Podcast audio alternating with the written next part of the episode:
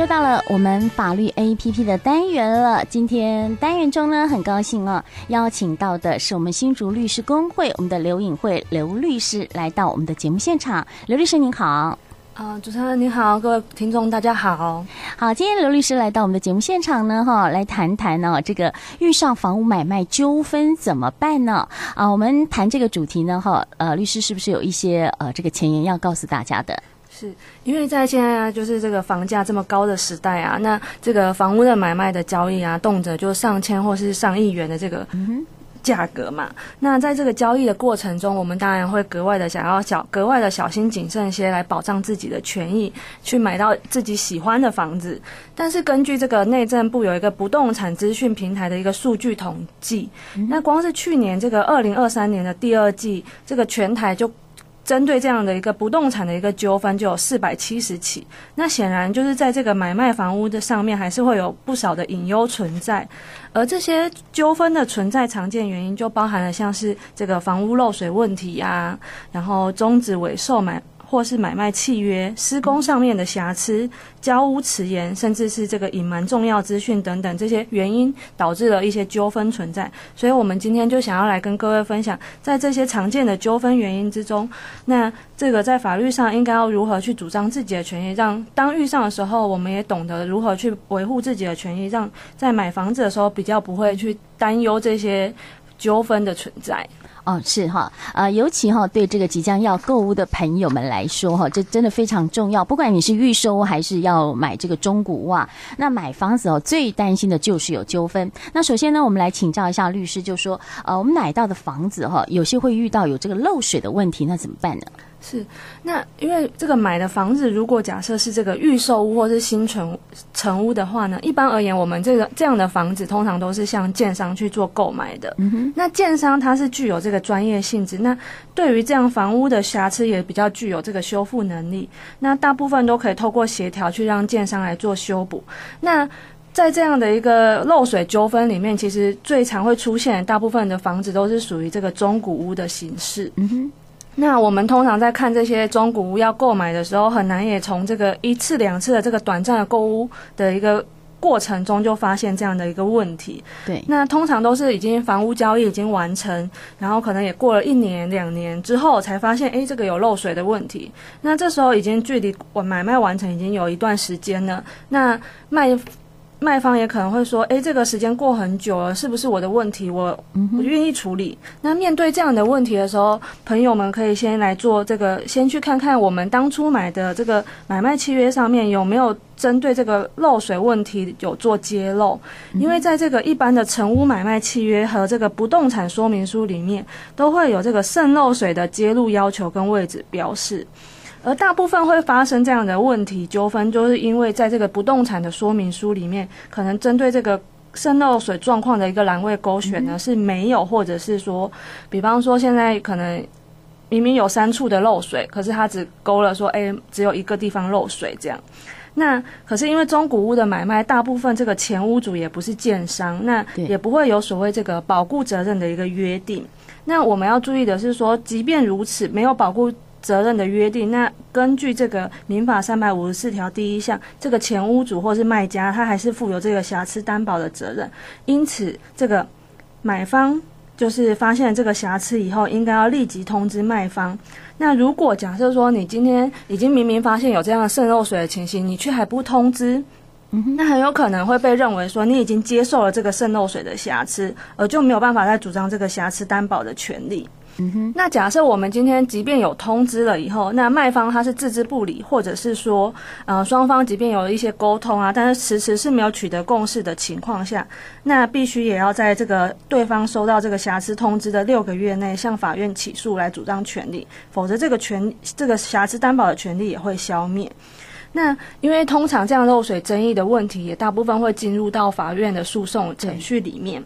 那因为毕竟这个。试涉专业，因为法官可能对于这个漏水问题，或是这个修复的费用，他还是必须要送，大部分都会来送请这个专家机构来做鉴定，这个成因是不是确要先确认说这个漏水问题是不是在交屋前已经存在，而不是在事后才出现的。那假设说今天鉴定漏水的这个。结果是认为说这个漏水的原因跟时间都是在交屋之前，那当然这个卖方就必须要负担责任。那这个责任的范围就会包含说，哎，修复漏水的一个必要费用，甚至说我们当然已经买买方在这个房子都已经装修了，就是重新做了一些装潢。那这些因为漏水导致这个装潢可能要拆除啊，然后事后还要恢复原状的这些费用，甚至是说今天我们因为漏水而没办法住在这个房子，需要另外去找房子去出来租使用的话呢，这些费用其实都可以来做请求。嗯，是。好，那就是呃，像这个呃，中古屋比较会有这个问题了哈，就是说呃，因为年久失修嘛，哈，总是尤尤其去看房子，我们常会讲说，哎，你不能。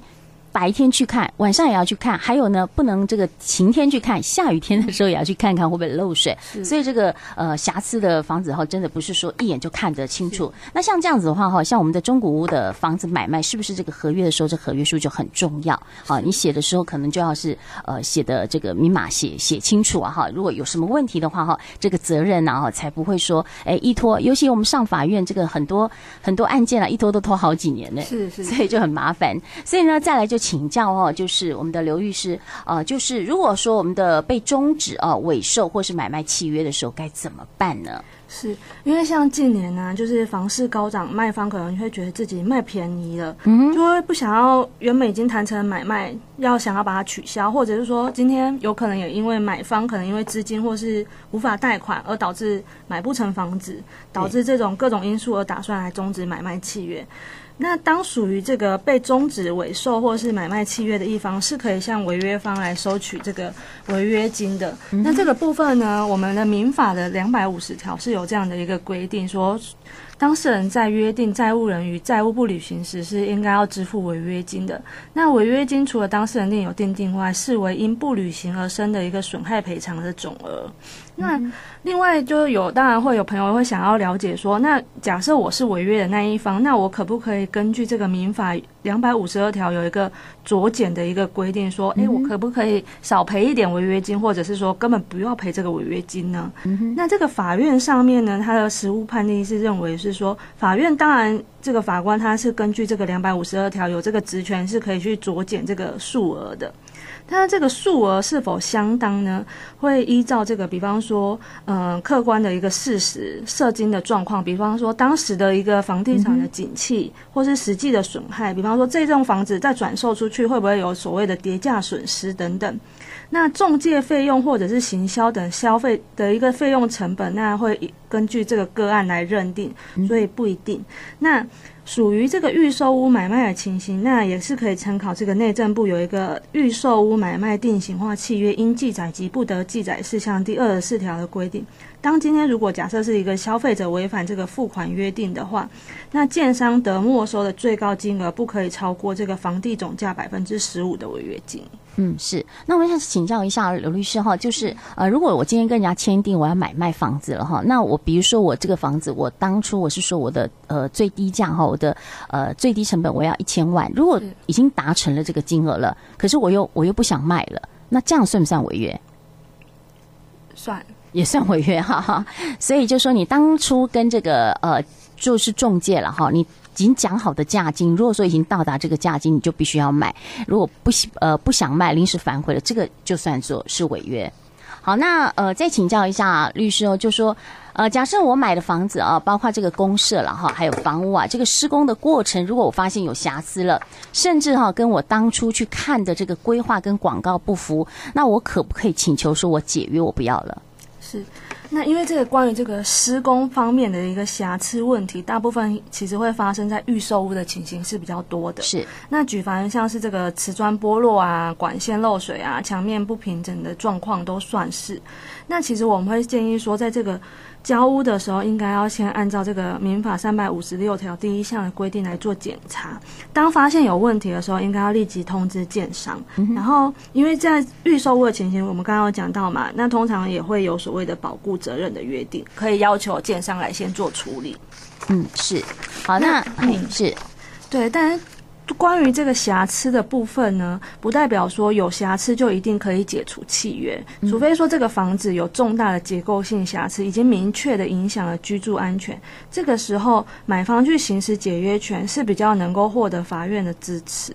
嗯哼，哦，我想到这个问题，我就想到最近有一个新闻哈，不知道这个刘律师有没有看到？就是说，呃，有一个人哈，他买了一个预售屋，结果交屋的时候才发现哈，这个逃生梯在他的家里边，是在他的那个呃，就是说等于说，呃，我每次哈，要是万一有发生什么逃生状况，他的家里就是避难场所，就必须要开门让人家进去哈，因为逃生地在他的阳台。那这样子的话，如果真的是发生这种的话，我们也可以跟这个呃建商请求嘛，哈，这个不符合规定。好，那再来哈，我们就问一下这个律师了，就是说我买了这个房子，如果建商迟迟不交，我要怎么样去保障我们自己的权益？是，那这个这样的情形纠纷，它其实大部分也是发生在这个预售屋的情形比较多。嗯、是，那因为这个部分，因为最近可能因为这个缺工缺料的这个情形，好像也是。大家都耳耳耳有耳闻呐哈，是。但是参考我们这个内政部公布的这个预售屋买卖定型化契约的应记载及不得记载事项，其中这个第十二条关于这个开工及取得使用。执照期限的一个记载，除非说今天是遇到天灾地变等不可抗力，或者是政府的法令导致这个无法施工才得以延期。那要注意的是说，今天即便这个建商要延期，在每遇一日也应按已缴房。地价款的万分之五单利计算迟延利息给付于买方。若逾期三个月都没有开动或取得建筑使用执照，会视同卖方违约。那依照这个刚刚所说的这个定型化这个应记载及不得记载事项的第二十四条第三项规定，卖方除应将买方已缴的房地价款退还于买方，那如有迟延利息，也要一并。退还，同时应该要赔偿房地价款不得低于百分之十五的违约金。那如果以赔偿的这个金额已超过已缴价款，就以已缴价款为限。所以说，这个建商他如果以这个缺工缺料为由来延期交付是不可以的。嗯，是。好，那呃，如果我们这个，当然我们要替这个买方的，就是说买房子的人要多注意，就是说我们在买房子的时候，是不是要注意一下房仲跟建商是不是应该要告诉一些呃，告知一些比较重要的资讯哈？至于这个重要资讯有哪一些呢？是。嗯，在买卖合约当中，其实有一份很重要的文件，就叫做这个不动产。说明书。那在放看房子的过程中，这个建商或者是房仲都应该要向您提供这一份说明书。不管是新城屋或是中古屋，都是需要这一份说明书来揭露资讯的。资讯的内容当然包含了门牌啊、面积、权利范围跟所有权人的资讯等等。那除此之外，这个土地的使用情形，比方说这块地到底是工业用地、农业用地还是其他类型的？是。那还有就是房屋本身的状况。那就像刚刚主持人所说到的，这个房屋。屋内竟然设有这个逃生梯，这个当然就会是一个重要的一个影响我们购买资意愿的一个资讯嘛。是，或者是说这个半径三百公尺内的一个重要设施，像是市场啊、学校、医院、警察局、政府机构，那还有所谓台电的变电所使用地，然后高压电塔、火葬场。垃圾掩埋场、焚化厂、加油站或加气站、瓦斯行、行动电话机台等等。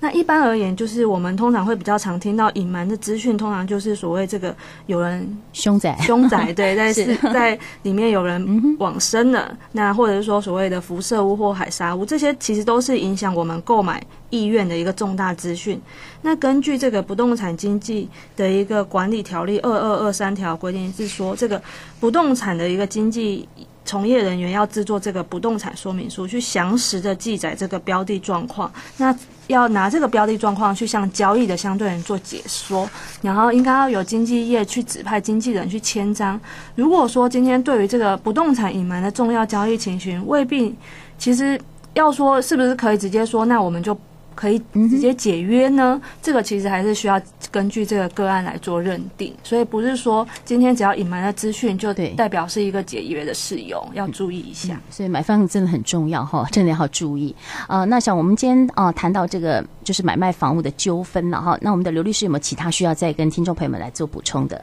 是因为这个房屋的买卖毕竟涉及这个交易的过程的一个细节蛮多的，那金额也算是大的。嗯，那所以我们建议说，在这个购物的时候要详读这个买卖合约的内容，跟事先去询问说有没有瑕疵啊，或是相关的资讯，都要去做考证。那当然就是说，在也是可以请说所谓专务的验屋机构去确认说有没有瑕疵。那如果有的时候，在还没有签约或者是签约但还没有交屋的时候，要要求这个中介或是建商去做处理。那如即便说今天已经交屋才发现瑕疵，也可以依照合约的一个保护责任或是民法瑕疵担保责任来主张，去维护自己的权益。那不过因为不动产的一个纠纷，因为个案的合约内容跟互动的状况各有不同，因此在碰上就是卖方不愿意修缮，或者是说买方有无理的要求的时候，那在法律上应该要如何应对，还是要建议咨询那个有专业的律师来做维护。是好，所以买房子哦，真的是一生的事情啦，很重要，金额也很庞大，所以请大家在买哈，不管你是买预售还是中古屋的时候呢，一定要多看多比较，还有呢，这个签订合约书的时候一定要小心留意、哦。好，我们今天再一次谢谢我们的刘律师，谢谢您。